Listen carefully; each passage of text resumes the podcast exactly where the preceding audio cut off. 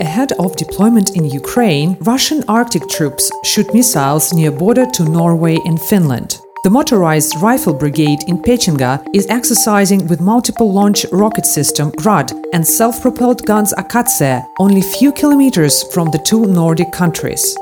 Live fire training this week takes place at the Shari shooting range near Pechenga, the main base of the two hundredth Motorized Rifle Brigade. The exercise is led by officers and instructors with experience from the war against Ukraine, the Northern Fleet informs. The shooting range is located only about ten kilometers from the border to Norway. Depending on the projectile, the Akatsiya howitzer has a range of up to twenty-four kilometers, while the Grad can shoot rockets up to thirty kilometers. According to the Northern Fleet, the servicemen involved in the training are instructed how to set up weaponry and prepare combat positions. The local terrain is carefully studied and targets identified with help of air surveillance, whereupon gunners aim to eliminate the troops and weapons of the enemy. The objective of the training is to boost skills and capabilities necessary for the execution of combat missions in a constantly changing environment, the military representatives say.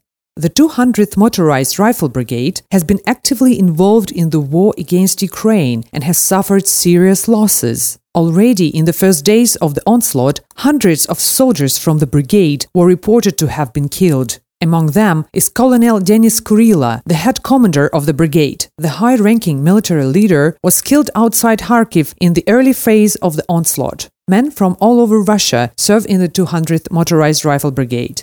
It's part of the Northern Fleet, one of Russia's five military districts. Estimates from the Ukrainian armed forces say that more than one hundred twenty thousand Russian troops have been killed by late January twenty twenty-three. Some of the killed men are included in lists compiled by the Barents Observer. The firing exercise comes as Norway steps up its military support to Ukraine. Among the latest contributions from the Nordic country is tanks and additional artillery grenades. The military support for Ukraine will amount to about five point four billion kroner in twenty twenty-two to twenty twenty-three, the Norwegian Ministry of Defense informs.